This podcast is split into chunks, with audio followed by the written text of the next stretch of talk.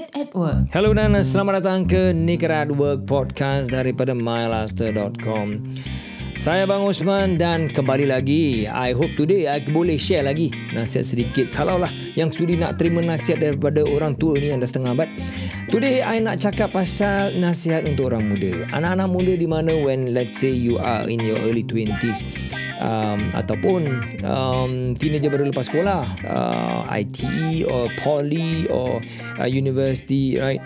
Uh, so anak-anak muda, you have a lot of uh, life ahead of you. You got so many years ahead of you. InsyaAllah panjang umur, murah rezeki, sehingga ke anak cucu, sehinggalah tua, sihat semua. Aku doakan segala-galanya untuk korang. So sebagai seorang yang dah menjalani um, kehidupan selama setengah abad, Uh, definitely aku, macam orang cakap eh uh, klise, aku dah makan garam banyak. Not literally lah, aku pun tak suka masin sangat. Manis okay, masin mm, okay. Anyway, um, untuk anak-anak muda, kalaulah korang yang baru lepas sekolah juga, ataupun you are in your final years of schooling, uh, poly ke, I T ke, um, tertiary education, um, university ke, uh, Alhamdulillah, congratulations, you have come to this point. I say congratulations, eh? Bukanlah ter, tak bermakna kau pass exam ataupun uh, you do flying flying colour saja yang uh, you get congratulated. Why I congratulate you sekarang is because you have lived your life sampai sekarang. Walaupun if let's say you're nineteen years old, twenty years old, twenty-two years old. Just compare and look back five years uh, ago. Five years ago, where were you? What were you doing? What kind of a person were you five years ago, right? It's always good to uh, look back at our life. Bukan untuk menyesal, tetapi look back and count the blessings yang kita ada. Lima tahun dulu, what did you do? What have you achieved? Mungkin hingus kau lagi meleleh lagi banyak daripada sekarang. But now, you are a better person. You are a more matured person because of the things that you went through. Five years is pretty long time. In five years, a lot yang kau boleh experience, a lot yang kau boleh go through. In five years, there are also a lot that you learn. And I believe very strongly, life lessons in five years kasih you banyak lah when you get exposed to yourself. Which is, let's go back to the uh, apa ni nasihat that I want to give. You're still young, educate yourself. Okay, when you when I say educate, it doesn't have to be kau pergi tempat sekolah yang berprestige ke apa untuk belajar, untuk educate yourself lah. If you are already in a university or in poly or in I T, in some good schools, again, congratulations. That's good. You know, you are in the uh, system where they will systematically teach you uh, certain skills, certain knowledge and all that. But don't stop there. Even if let's say kau baru graduate, if let's say you are in the mid-twenties ke apa, let's say you have a degree or let's say you have a diploma, you have a, a N T C, higher NITEC, whatever, don't stop there. Untuk educate yourself to learn, tak perlu nak pergi sekolah. Kalau kau boleh, kalau kau mampu, teruskan, carry on. Because we understand sekarang ni the cost of education is very expensive. The cost of going to school is very expensive, right? Ada juga ramai yang actually, uh, especially those yang uh, with a degree, uh, kena ambil loan, right? Study loan, and lepas tu kau cari kerja, you have to repay back your loan, right? We know it's very expensive. But that doesn't mean that you should stop your education. You can self-educate again di mana-mana punya area yang you are keen, you're interested in. Kalau kau ber, apa ni, kemampuan, continue learning. Never stop learning until you die. I literally mean it. Never stop learning until you die. And learning doesn't have to be uh, degree, uh, masters, uh, P H D. It doesn't have to be that. Like I say, if you can, carry on. That'll be good. If you cannot, you can also learn a lot of other things, other skills.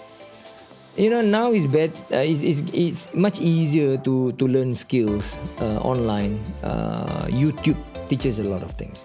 I used to call, I mean, I'm still calling YouTube teacher YouTube, because I personally learn a lot of things from YouTube, right? A lot of skills, um, For example, video editing skills, uh, how to make a podcast.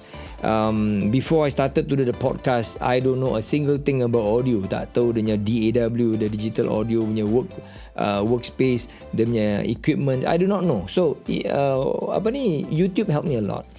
So there's education. I educate myself as I go along on uh, doing my business and also living my life. So never stop uh, educating yourself. It's very very important. Kalau boleh baca, baca banyak. A lot of books, read, not just books, anything. Surat khabar, magazines, whatever. The point is, increase the width ataupun the breadth of your knowledge.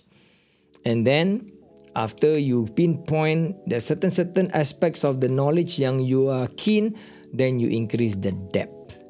When you say, when I say that increase the depth, that means you go deeper into the subject, understanding it more, become more skillful with it, find ways to experiment, find ways to get it. So remember, number one, uh, expand the breadth ataupun width of your knowledge.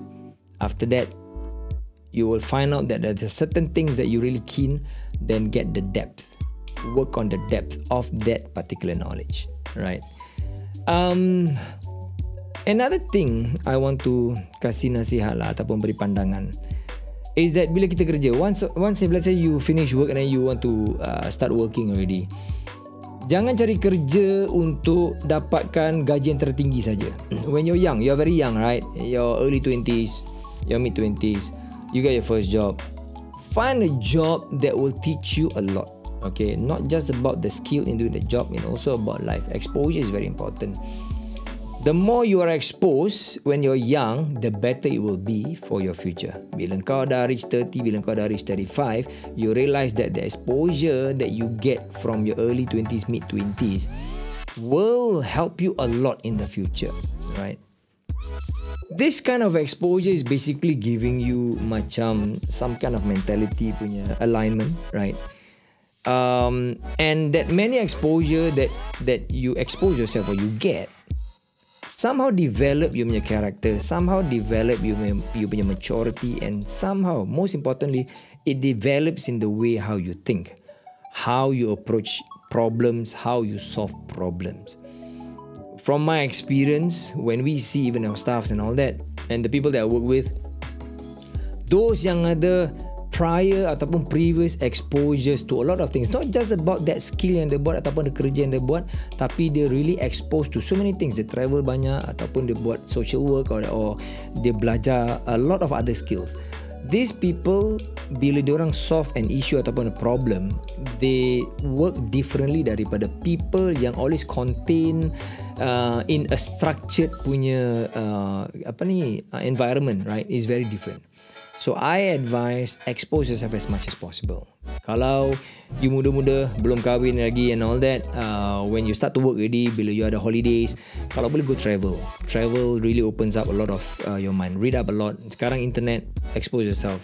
So that's number two. Expose yourself when you're young. Number three, I would say, take big risks when you're young.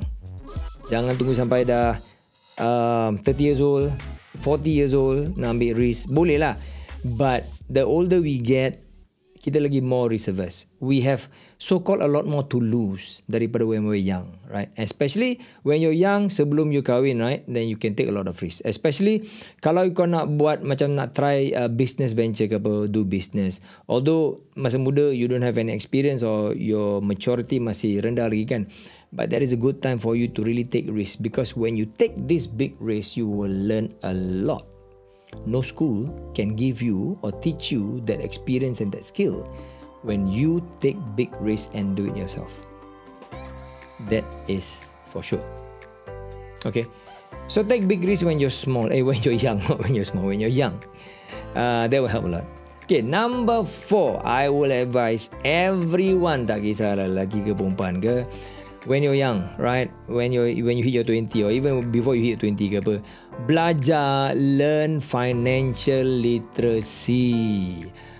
When I say financial literacy, it doesn't have to be you learn finance ataupun you belajar, you take courses. Kalau you boleh take course, yes, good.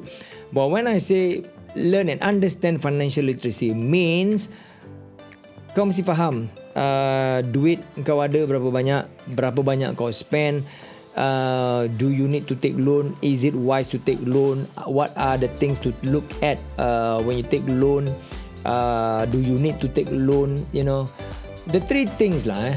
Uh, okay, number one, aku nak um, nak reiterate this thing lah.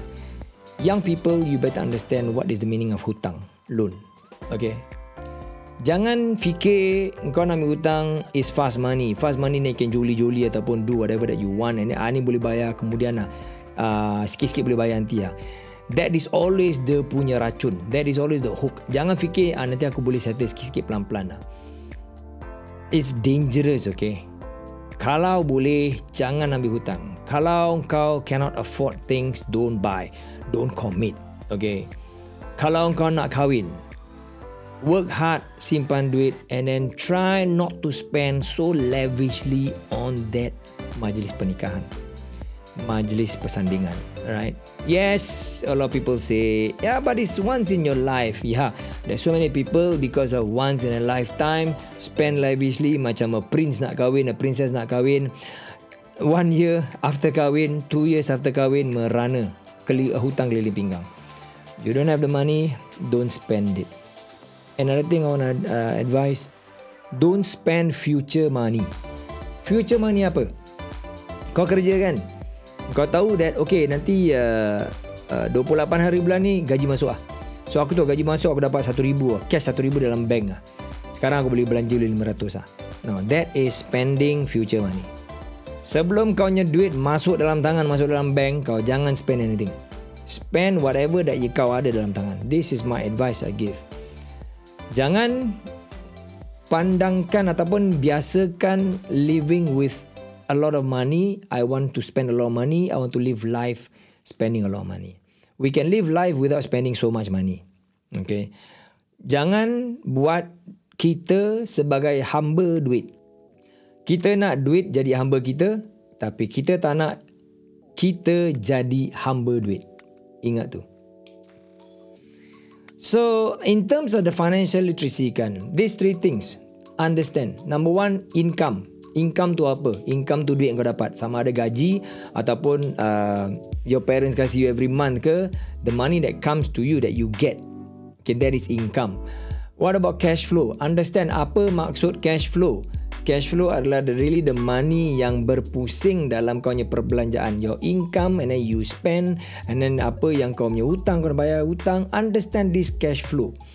Okay, what is positive cash flow? What is negative cash flow? I'm not going to explain that in this podcast. I'm just going to give a general punya um, nasihat. The next one is understand. Oh, ni ni ramai orang tak tahu. Ramai orang tak tak nak fikir tentang ni.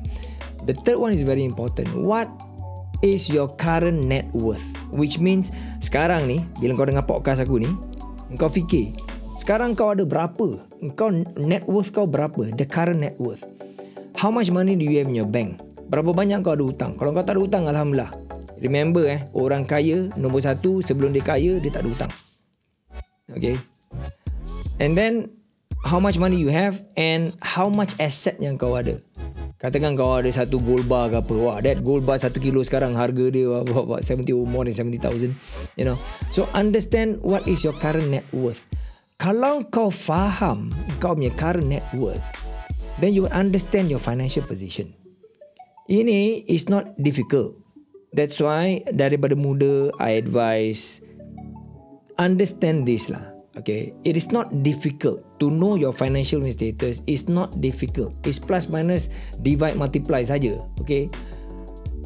A lot of people tak faham dia punya current net worth ataupun dia punya financial position. Ada yang bawa kereta, ada yang bawa motor, ada yang pakai uh, a lot of expensive stuff, tapi diorang berhutang. Then probably your current net worth is in a negative. It's not good. Ada orang a lot yang hidup on cash flow. So diorang, the principles is make sure my cash flow is just positive. Aku hutang ke, tak ada hutang ke, as long as cash flow positive, aku boleh spend, aku boleh hidup macam kaya raya, macam orang raya. Okay. So that is I I wouldn't advise that, and I wouldn't I wouldn't recommend to do like that. Make sure kau faham kau punya current net worth, positive or negative. baru kau tahu yang kau ada the spending power to buy. Katakan kau nak beli motor baru, baru kau tahu berapa, what is your your position. Kau bayar ni motor baru, kau beli motor baru ni, how much risk are you taking? Fine tune kau punya mindset. Jangan cakap, ah dalam bank aku ada sepuluh ribu, ni motor baru sembilan ribu, okey aku beli lah, lagi satu ribu boleh simpan. Tapi Uh, do you know that kalau kau ada hutang, how much yang kau hutang? And then do you have every month punya uh, apa ni uh, bayaran ataupun your ansuran ke apa? Again, lagi satu, try not to ba- beli barang, bayar ansuran, bayar sikit-sikit. Practice, kalau nak beli barang bayar serbuk. Okay, dah bayar, that's it. The, the benda is in your hand and the money is paid fully. Jadi on a monthly basis kau dah tak ada commitment lagi. It is. It makes it easy for you to know and understand exactly bila your financial position. What is your financial position? I hope you understand this. Okay. Now, number five. Live life. Kau masih muda. Live life. Walaupun kau dah kau dah tua, kau dah thirty years old atau forty years old. Or even for myself fifty years old, I still want to live life. Okay. Jangan misunderstand. Live life doesn't mean that kau huri-huri. Live life is basically living the moment where you still have air to breathe, you still have life in your body. Kita banyak mengejar perkara-perkara yang maybe dia punya promise is lebih daripada dia punya indah. Kita manusia, I myself included, fifty tahun aku dah hidup. Most times juga when I reflect back, sometimes I do not live the moment, which I regret. I tell you frankly, I regret I do not live the moment. The moment can be five minutes saja. But living the moment give you meaning in the life, no? Because that moment creates your history, create your memory. Memory can be just one minute. The sweetness of that life, that memory can be just thirty seconds or one minute, and you can live and you can remember for the rest of your life sampai insyaAllah kita punya deathbed, sampai kita punya end of our life. So live life. Of course, dalam kita punya sepadan-sepadan batasan-batasan kita sebagai seorang Islam, sebagai seorang manusia yang jaga adab, right? Live life. Live life doesn't mean that kau kena buat the dangerous punya sports. Doesn't mean that you have to travel the world every day, every time. No. Live within means, tapi live life. The very exact moment yang kita tengah experience sekarang ni. That five seconds of just one breath yang kita ambil into kita punya lungs. That is one moment yang kita treasure, yang kita really cherish. Kita tak nak juga macam pepatah kata Melayu, yang dikejar tak dapat, yang digendong kececeran. Siapa tak faham tu, you can find out yourself what's the meaning of that. Okay, kita tak nak just chase, chase, chase, chase, chase, and then kita tak live the moment, kita tak live kita punya life. Kita, for example, kita nak chase jadi kaya, jadi kaya for example, right? Uh, chase, hit the sales, hit the sales, uh, uh, apa ni, uh, hustle, hustle, hustle. Tak salah nak hustle. It's good to hustle. Hustle. Even in that experience of hustling, during that hustling tu kita enjoy the experience of hustling. Live life. It doesn't mean that kau hustle kau tak live life. No. You hustle and you can live life. During that hustling tu, enjoy the moment of that hustling, because that is the life that you choose and you want to walk. It's nothing wrong with it. Just experience it, enjoy it, live it. Live the moment. That's number five. And then number six. Don't forget to give back. Okay, jangan tunggu sampai kau dah kaya raya baru kau nak give back. Jangan tunggu sampai kau punya kocek dah penuh dengan duit baru kau nak kasih uh, donate tu orang fifty dollars ke apa-apa. No. You want to give back, it doesn't have to be in very big amount. You can give back by simple, a smile every day, be kind to people. That's giving back. Kau boleh just nampak orang tua ataupun somebody yang really need help at that particular moment. Stop for a while, help that person. That is giving back. Be kind to people. Be kind to animals. I believe that kindness is the new cool. So comment on my D or D M me if let's say you agree with me. Kindness is the new cool. So okay, that's all that I have. uh, Nasihat untuk orang-orang muda. So realize siapa-siapa nak gunakan, gunakan juga lah. And I hope yang uh, baik diambil, yang tidak baik just tinggalkan.